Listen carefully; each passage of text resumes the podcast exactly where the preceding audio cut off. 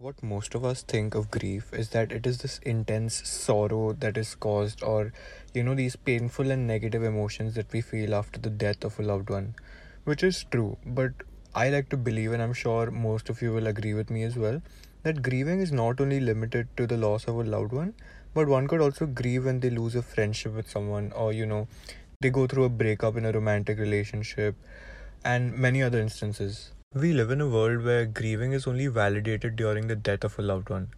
We often tend to overshadow and invalidate the feelings of those that grieve for reasons otherwise. You know, our culture always places pedestals for everything, be it for professions or for emotions. They always believe there's a hierarchy, which is one of the main reasons why I believe that a lot of people in our country suppress their emotions, you know, because society labels only the display of some emotions as valid. Grieving is a process, and I believe there's no specific time limit for a person grieving. Some people can carry it right from their childhood up to their adult life. It's more about learning to grow around your grief rather than learning to get over it or forget about it. On this episode of Yours Mentally, we talk about the stages of grief during the death of a loved one. This episode is in conversation with Dr. Ruhi Satija, who is a consultant psychiatrist and a counseling therapist. So, without further ado, let's get right into the episode. So, on today's episode, where we talk about stages of grief during the death of a loved one, Ruhi, when we know someone who is grieving, we often tell them that the deceived person is probably in a better place. Do you think we're inculcating toxic positivity by saying this?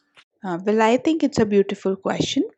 When somebody has passed on and then we say that they have gone to a better place, I think that's a way of coping in itself. Nobody knows what happens when someone dies, nobody knows what is the story after that. So, this is something that has been brought up through generations and the cultural sensitivity that we have.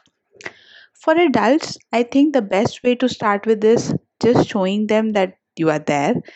Maybe there is no need of saying anything. Maybe there is no need of any conversation. Just being there and letting them know that you are available if they want to talk about it i think is a good start. But with children i think this statement is a good option because kids do not understand how life works as yet. Plus they have very strong imagination. So using this statement to tell them so that they are you know not feeling too overwhelmed or sometimes they have these feelings of guilt and sometimes they feel that they are responsible for what is happening around them. So to prevent that i think this is a good statement so that they do not have a lot of negativity attached to the incident. So I feel that it's subjective. Everybody grieves in a different way. Everybody has their own way of expressing and feeling what is happening around them. So, it is a good start. Yes, it can radiate to toxic positivity. So, don't overdo it. But yes, I do not say that this is utmost wrong in its own right.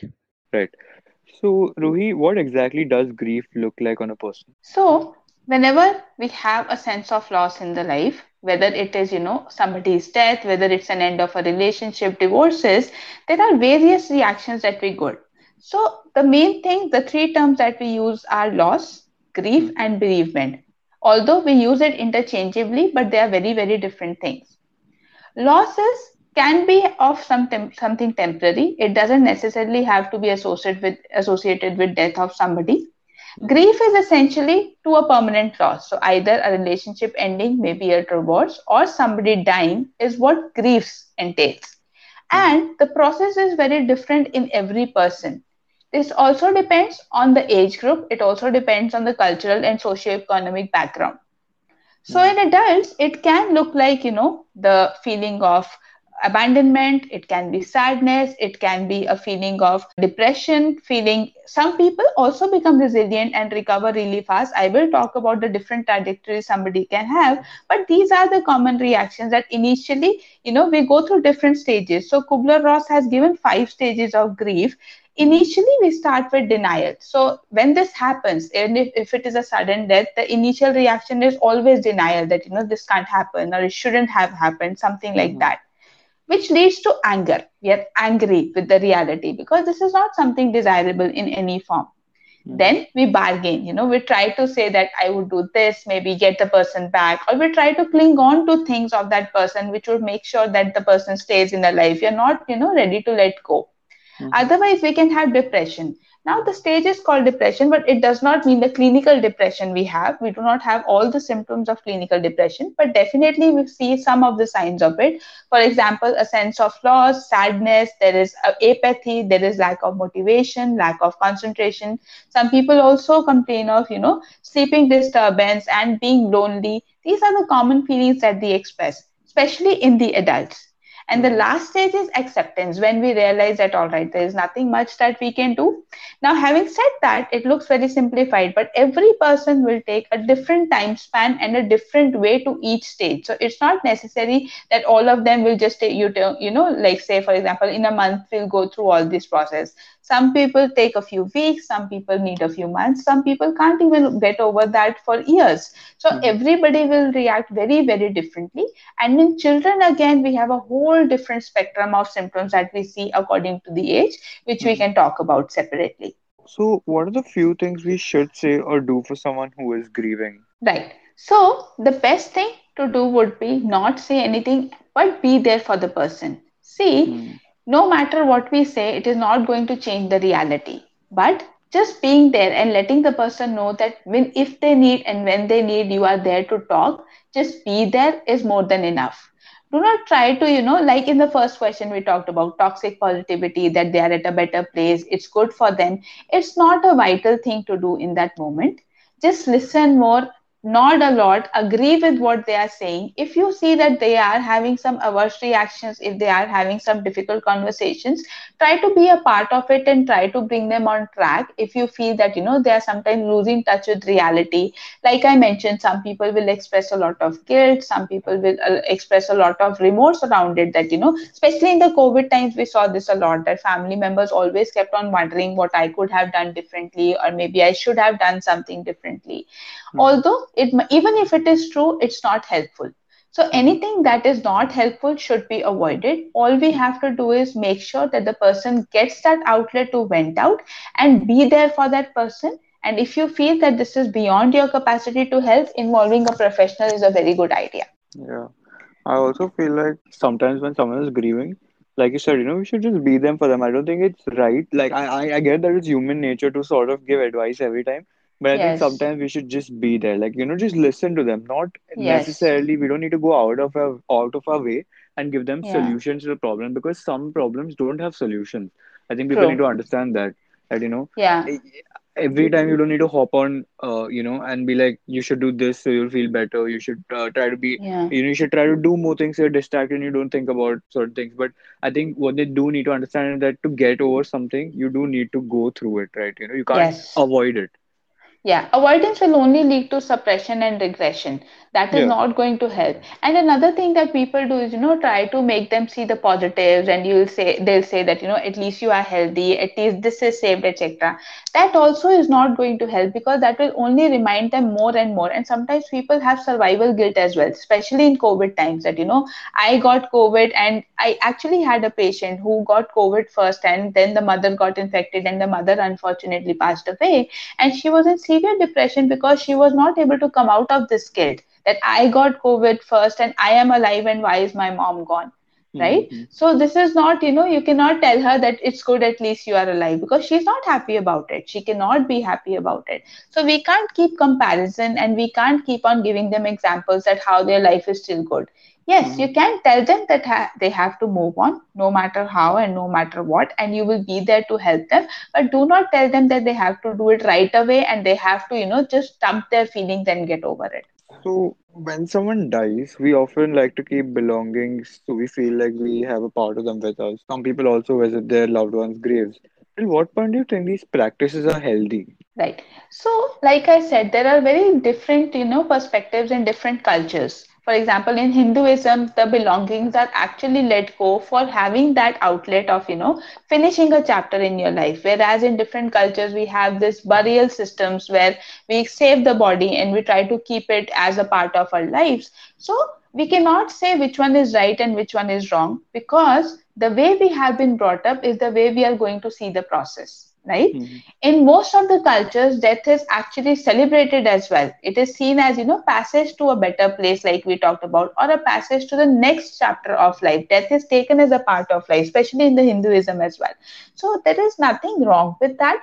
But having said that if you feel that these belongings are not letting you move on then it Mm-hmm. becomes a problem Right. right? So if you feel that and in fact somebody it has even if you talk about biologically we have done some studies which shows that somebody who has had a loss in the last 5 years actually their anterior cingulate cortex and orbitofrontal cortex which are basically related to the memory and emotions they're hyperactive. So what that does is it actually leads to free recall free recall means you're not even seeing anything about it but suddenly you know you're reminded of them or something will trigger it and all the memories start flowing back. That itself is a natural process that is going on. On top of that if you have some you know keepsakes of those people that is going to increase the process.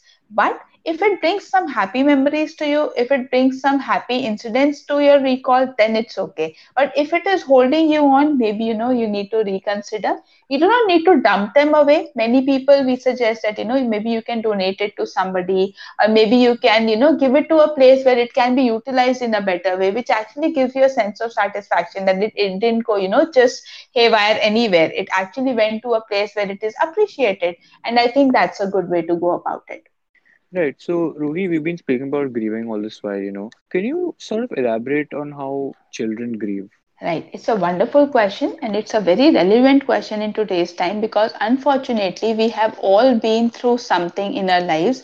Most of the children have seen either some th- uh, sense of death in their own families or they have heard about it happening in their friends, right? In their Hmm. friends' family. So, this is very important to understand that the way the adults process death is not the same as the children are going to process it their processing system is very different their belief system is very different and understanding of the concept is also different depending on the age they are in. So even you know the unicef did a lot of studies and gave their official report where they said that for example if we talk about less than 2 years to 5 years of age those kids do not have a concept of death as being a permanent thing right? They do not understand that if somebody has died they are not going to come back. So we often see that these children will keep on asking that when the person will come back if they are coming back where they have gone you will see that they try to cling on to their caregivers. So for example if one person is alive whom they are attached to they'll try to be more and more with them for security for the reason that you know they are scared that maybe this person will also go away. They have regressive behaviors which means for example somebody was already toilet trained will start bedwetting again. Will start crying again like you know a smaller child a smaller age group children. So these are some of the signs that we see in Mm-hmm. uh, up to the age of you know 4 and 5 and mind you that this is very variable. It's not necessary that a 5 year old will after you know 5 year old they are not going to be these symptoms. It can very well be a bit of adult kids as well. Mm-hmm. after the 5 years age 6 to 11 if we talk about they understand that this is a permanent situation. They understand that this is uh, the person might not come uh, come back. So their worrying and stress is a bit more they worry that the others are also going to die. They will have a lot of questions. And more than you know clinging behavior they will be angry. And we see a lot of somatic physical symptoms in them. They'll complain a lot of headaches and you know body aches in them because they do not know how to verbally express their emotions. So Mm-hmm. up to the age of 11 these are the you know anger and physical symptoms are the most common symptom spectrum that we see. Mm-hmm. above that when we talk about teenagers and more than 12 years of age they understand the concept. They know that the person is gone. They know that the person is not going to come back and this is a permanent situation. They also understand that one person dying does not just mean that everybody else is going to die but what they understand is a bit of mature complexes which are either they have anger they have sadness some people strikingly will also show apathy. They will show as if they don't care because that helps them in coming out of it right? That does Mm-hmm. not mean that they don't care. They that simply means that they don't know how to process their emotions Many of these children will also express guilt. They will feel that somewhere they were responsible for it, or maybe, you know, they could have done something better or they could have done differently. That Mm. keeps on holding on. And mind you, especially in this age, it's very difficult to know it because teenagers, you know, are not sometimes very vocal about it or very communicative and they hold on to that grief even till adulthood so the complex grief that we see or you know the delayed grief or trauma that we see in adulthood starts on that age. So it's very important that in this age group people are there to support them and talk to them. In younger Mm. kids all we need is you know physical comfort. Just hold them cuddle them and rock them. Be there physically for them so that their insecurity goes away. But in Mm. adulthood of course a teenager is not going to want you to cuddle with them all the time. But open communication is important. So you need to be there but you need to be equally honest. You need to be there to answer all the questions you ha- they can have as honestly as possible and also keeping it simple at the same time do not try to you know hide things. Do not try to mix it into beautiful words. And also another thing what parents do or the elders do is not express it in front of them right? That also Mhm. i think is not a very healthy practice. It is okay if you want to cry in front of the child. Make sure they actually are included in the process because then they know that they are not the only one suffering and they are not the only one going through that process. It actually helps them to cope up Mm. with that Right. My next question is how does grieving differ from person to person? so see whenever somebody is grieving if we talk about you know due based on the psychological theories there are four ways four trajectories basically where a person can go okay broadly talking now the time duration can be very different not necessary that one person will do it in a month so the other person will also take a month but essentially there are four pathways where a person can go when they are grieving the first is resilience. Resilience Mm. means yes they are upset. Yes for a few days they will be a bit dysfunctional. They won't be able to do what they were meaning to do. But slowly they are able to use the positive emotions and come out of that phase that does not mean that they are not sad but it also means that they are not stuck in life and they are not you know clinging on to that emotion any longer. They are able to move on with their life having all those emotions in their heart but in a healthy way as you know maybe some good memories or some even moments of sadness. That's completely okay. You don't need to be just happy about it but it should not be keeping you stuck at, at a phase of life. That's the first part. Mhm. Second is recovery. Recovery means that you take a bit longer, you do it a bit worse than the resilient people. You do become dysfunctional for some time, but slowly you are making some effort and you are able to make some effort to come out of it. The Mhm. third trajectory is where you are chronically dysfunctional. So these people, unfortunately, for weeks, months, or even years, are just not able to come out of it, are just not able to do anything. So often, you know, in my therapy sessions, I get these people a lot where they'll come and tell me that, you know, they lost somebody one year, two year, even five years ago. They're Mhm. just not able to let go of that fact and they are not able to move on. They are not able to progress it also reciprocates in different fields of their life. They'll have difficulty maintaining relationships. They'll have abandonment issues. They'll always fear that if i get into some happy space something bad will happen you know. We call it that we jinx it that if i'm happy something bad is bound to go wrong.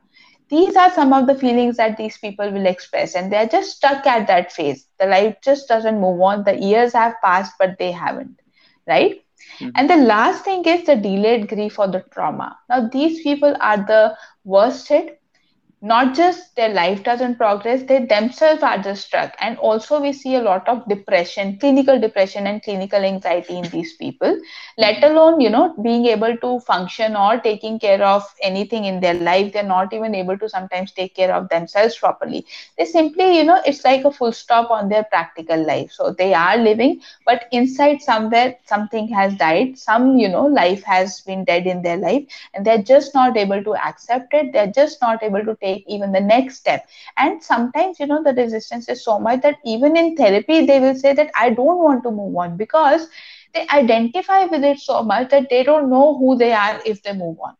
Mhm.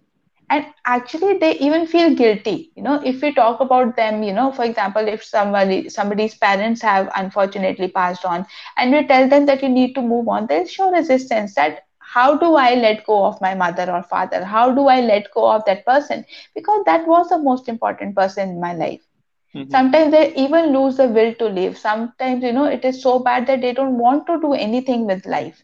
That is the chronic, you know, delayed grief reaction that we talked about, which is mm-hmm.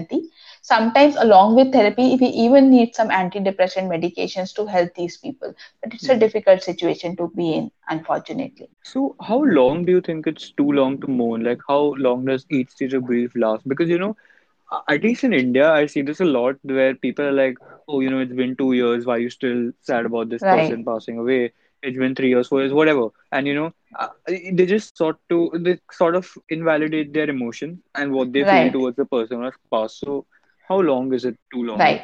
So, this question is very subjective. Like I said, that everybody's process of grieving is very different. And also, like we talked about the four trajectories, that the path is very different. So, although uh, we do talk about healthy grief and unhealthy grief. So, if we have to clinically diagnose, we normally say that, you know, somewhere around six months is a reasonable time to get over it and, you know, move on with your life. Having said that, moving on does not mean you forget about the incident, but definitely it doesn't hold you on and doesn't, uh, you know, make you stuck at the place. But it's not, you know, that six months is the timeline that is fixated. It can be a bit more than that as long as you're not able to get over it but you are functional in hmm. life we can give you some time. But if you feel that you are stuck and just not able even you don't need to wait for 6 months i would suggest that take the help of professional and as soon as possible because the longer you wait the more it becomes resistant to move on right? So six months is ideally that we say, but we don't fixate to that. As long as you're functional, it's okay. If you're dysfunctional, if you're not able to take care of whatever you were supposed to in your life, I think it is the indication better than the timeline to understand that now when you would require some help. Mm-hmm. Right. Yes. So how do how does one know whether they need to seek professional help after they've lost a loved one? Right. So the simplest indication would be the same that you are not able to cope up and you're not able to, you know, the daily task. Just start with a simple task in your life, taking care of yourself, maybe taking care of your studies or you or your work. Even if you are not very productive, it's okay for now. As long as you can just get by for a few okay but if you feel you know sometimes even patients complain that i'm not even able to leave the bed in the morning. I don't even feel like getting up in the morning. Then you're moving towards this functional grief or trauma or ptsd or depression. And i would suggest that as soon as you feel that you know this is not me i have tried for a week or two weeks and this is not happening i'm not able to cope up with it please take care of a professional please take uh, help from a professional and take care of yourself. Because like i said the longer we wait this trauma becomes more resistant to resolve. It becomes a part of you and a part of your personality. Especially and what we see is that it becomes so much a part of their personality that they don't know who they are if they're not grieving. They hmm. don't if they're not that sad person who got affected by something right? They identify mm-hmm. with it so much that they don't know who they are after they let go of this part. So you know to prevent that it is important. And even if you know some family member is hearing and they have a young children at home or a youth at home it's all the more important that even if you feel that they have you know resolved the issue it wouldn't hurt if they just go to a counselor for one session and just talk about it so that we are sure that you know we have taken care of it properly and everything is resolved in their mind. They're not holding on to any guilt in any form or you know resistance in any form. So as long as you are able to take care of your daily chores even if you are a bit sad it's okay. Otherwise you know it's time to take care of our professional help right. Yeah. And lastly ruhi i just want to ask you in what ways can we help ourselves while we're grieving? So, see, try to have the life that you had before this incident as close to it as possible. Okay. So, for example, you start with the normal routine that you had. If you used to wake up at 9 a.m., to that. If you used to go to school, to that. If you used to work, go and do that. Even if I know that the functionality won't be the same, even if the productivity won't be the same, as long as you're showing up, it's okay. Second thing is make sure that you're making some time in the day where you're taking care of yourself. Even if it is as simple as listening to some music, even if it is as simple as, you know, hanging out with your friends, even if it is as simple as watching something, sometimes even going through you know there's some good old memories maybe some albums or photographs that you have that's okay as long as it is not bringing you into those negative unhealthy emotions of guilt and remorse it's okay.